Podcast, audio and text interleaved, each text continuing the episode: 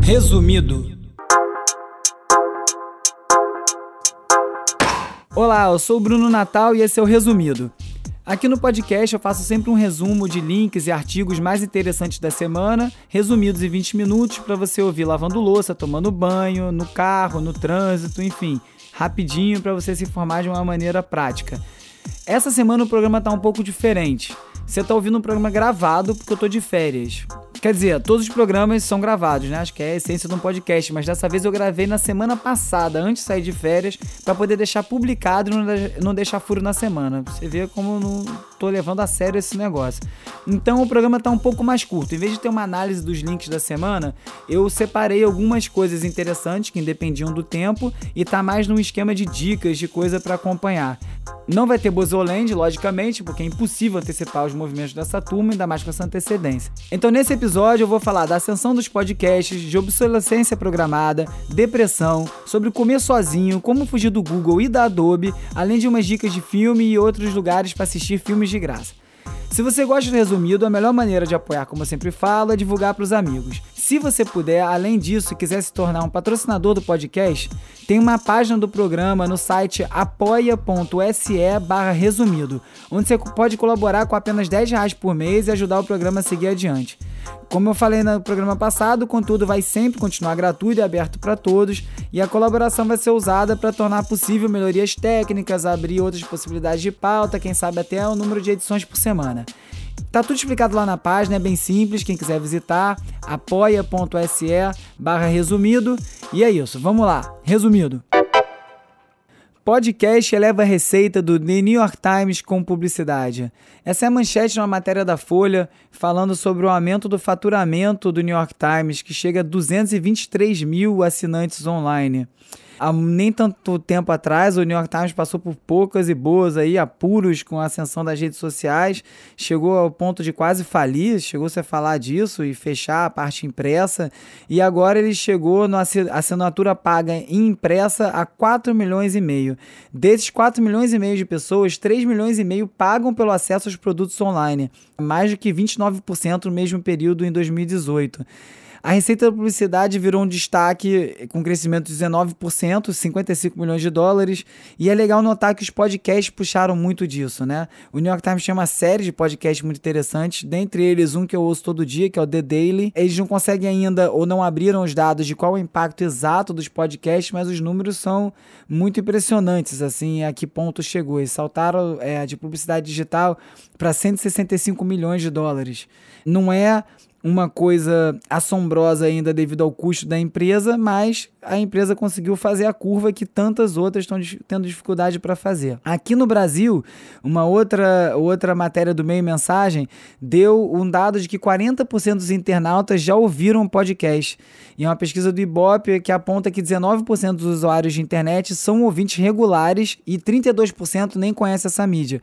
Ou seja, 40% já ouviram, 32% nunca ouviram falar, e estamos falando em quase 20% que ouvem, pod, que ouvem podcast diariamente. Obviamente, os grupos de mídia é, como Globo, CBN, puxam muito desses números, né? Mas vai se criando um mercado forte para o podcast. Né? É uma ótima notícia você ver informação circulando dessa forma. Eu falei outro dia da, da palestra do, da mesa que eu, que eu participei na Casa 6D sobre podcast.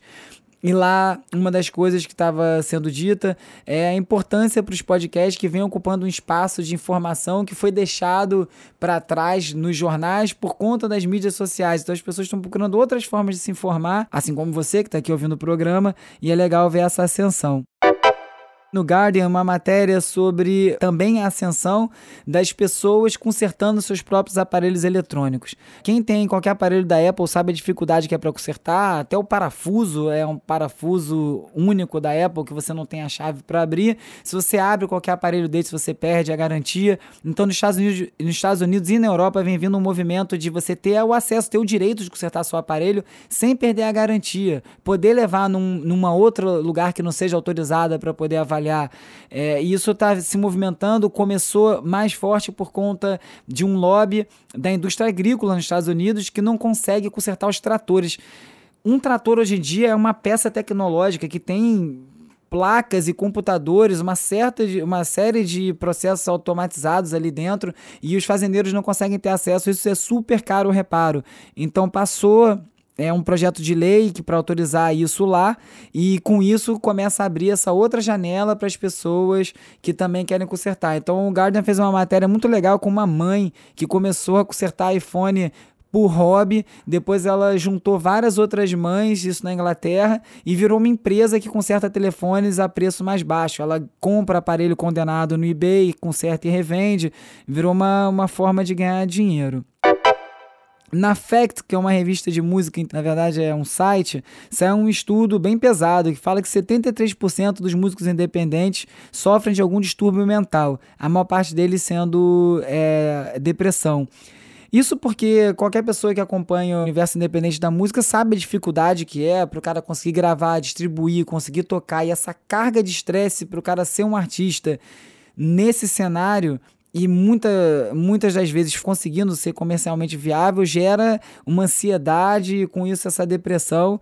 Então está sendo discutido de que maneiras isso pode ser combatido, como ajudar. Foi uma pesquisa online é, mais de 1.500 músicos responderam e deu esse resultado bem alarmante. E aí o MPC me mandou, do Digital Dubs, me mandou uma matéria do J. Cole, que é um cantor jamaicano, falando é um depoimento dele sobre por que ele saiu das mídias, das redes sociais. Ele saiu por conta de ansiedade, esses, né, isso tudo que vem sendo falado. E aí agora ele voltou depois de meses, ele está usando de uma outra maneira mais regrada. E é um depoimento interessante que ele do ponto de vista do artista, o tipo de pressão que ele sofre na rede social e por que ele teve que se afastar. Que está bem aí em conjunto com esse estudo apresentado pela FACT de novo no Guardian sobre como o hábito de comer sozinho está mudando a nossa dieta. Hoje em dia todo mundo come, cada um num horário, come rápido, come fazendo outra coisa, e isso está mudando a indústria da alimentação, né, com várias empresas especializadas em porções únicas. Na Europa e nos Estados Unidos tem empresas que te entregam exatamente o que você precisa de uma receita para fazer, sem nenhum desperdício, tudo cortado para você fazer aquilo, para ser prático, porque as pessoas em geral pensam que não vale a pena gastar tempo fazendo a própria comida. Mas mais do que isso, isso vai mudando nossos hábitos. Hoje muita gente come sozinho assistindo tela. Eu tento o máximo possível, né? Acho que é muito importante você comer olhando para o seu prato, é uma coisa que a minha irmã sempre me falou e eu tento seguir e falo para as pessoas.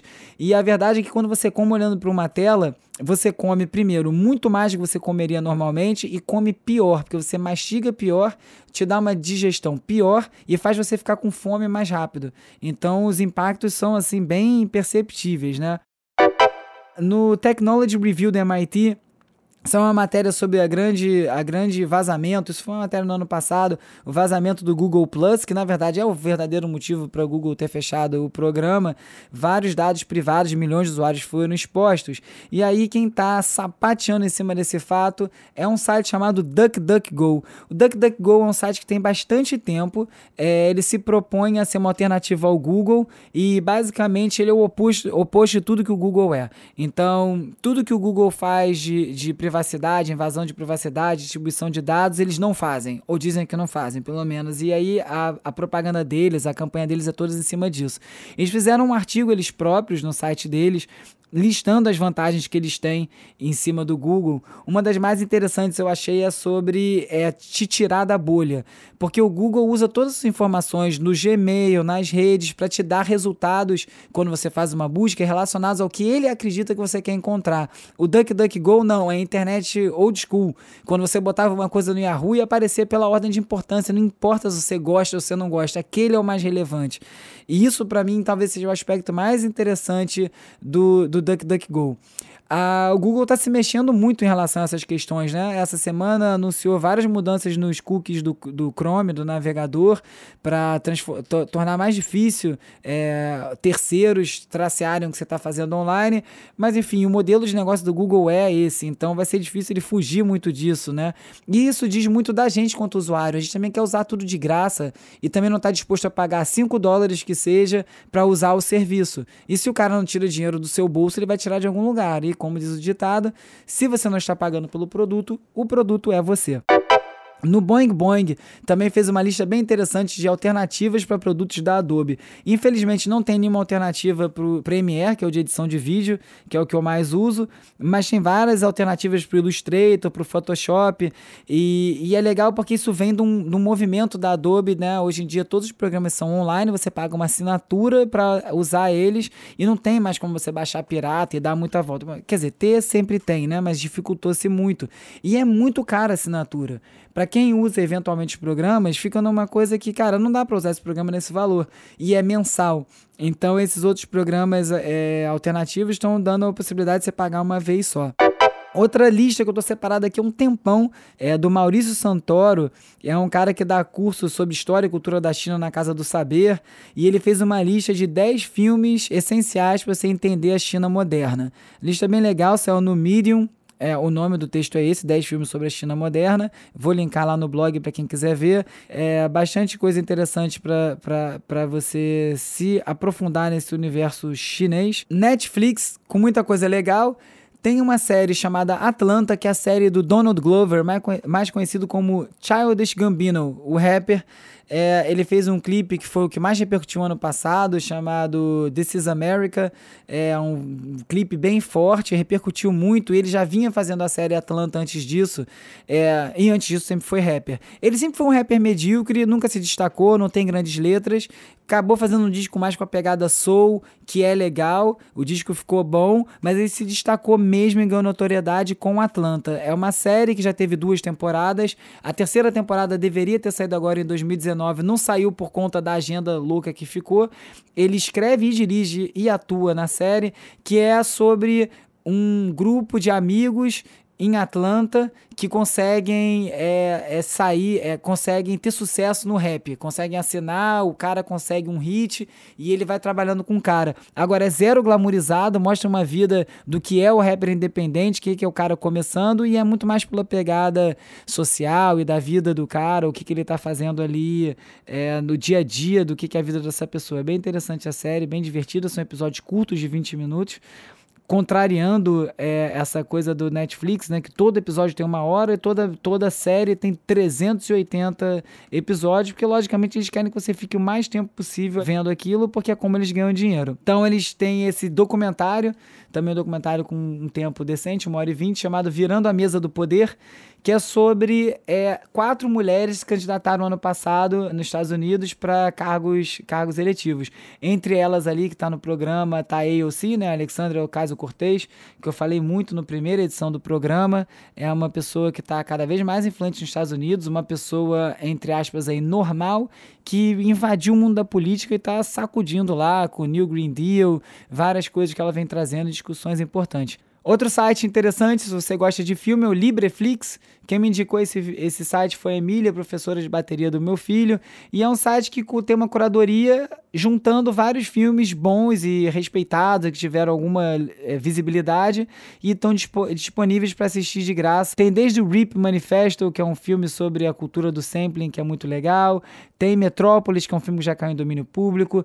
Tem o Away from the Keyboard, que é um documentário sobre o pessoal do Pirate Bay, que é muito, muito legal. Tem o We Are Legion, que é sobre hackers. Muito filme legal para ver. Uma opção para quem está aí querendo assistir um conteúdo legal e não está afim de pagar Netflix. Esse é um caminho.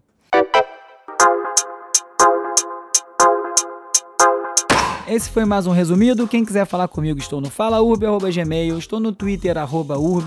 Quem quiser colaborar com a campanha da Apoia-se é apoia.se barra resumido. Vou agradecer demais, mas vou agradecer mais ainda se você distribuir o link do programa para seus amigos. É isso, semana que vem tem mais. Resumido. Resumido. resumido.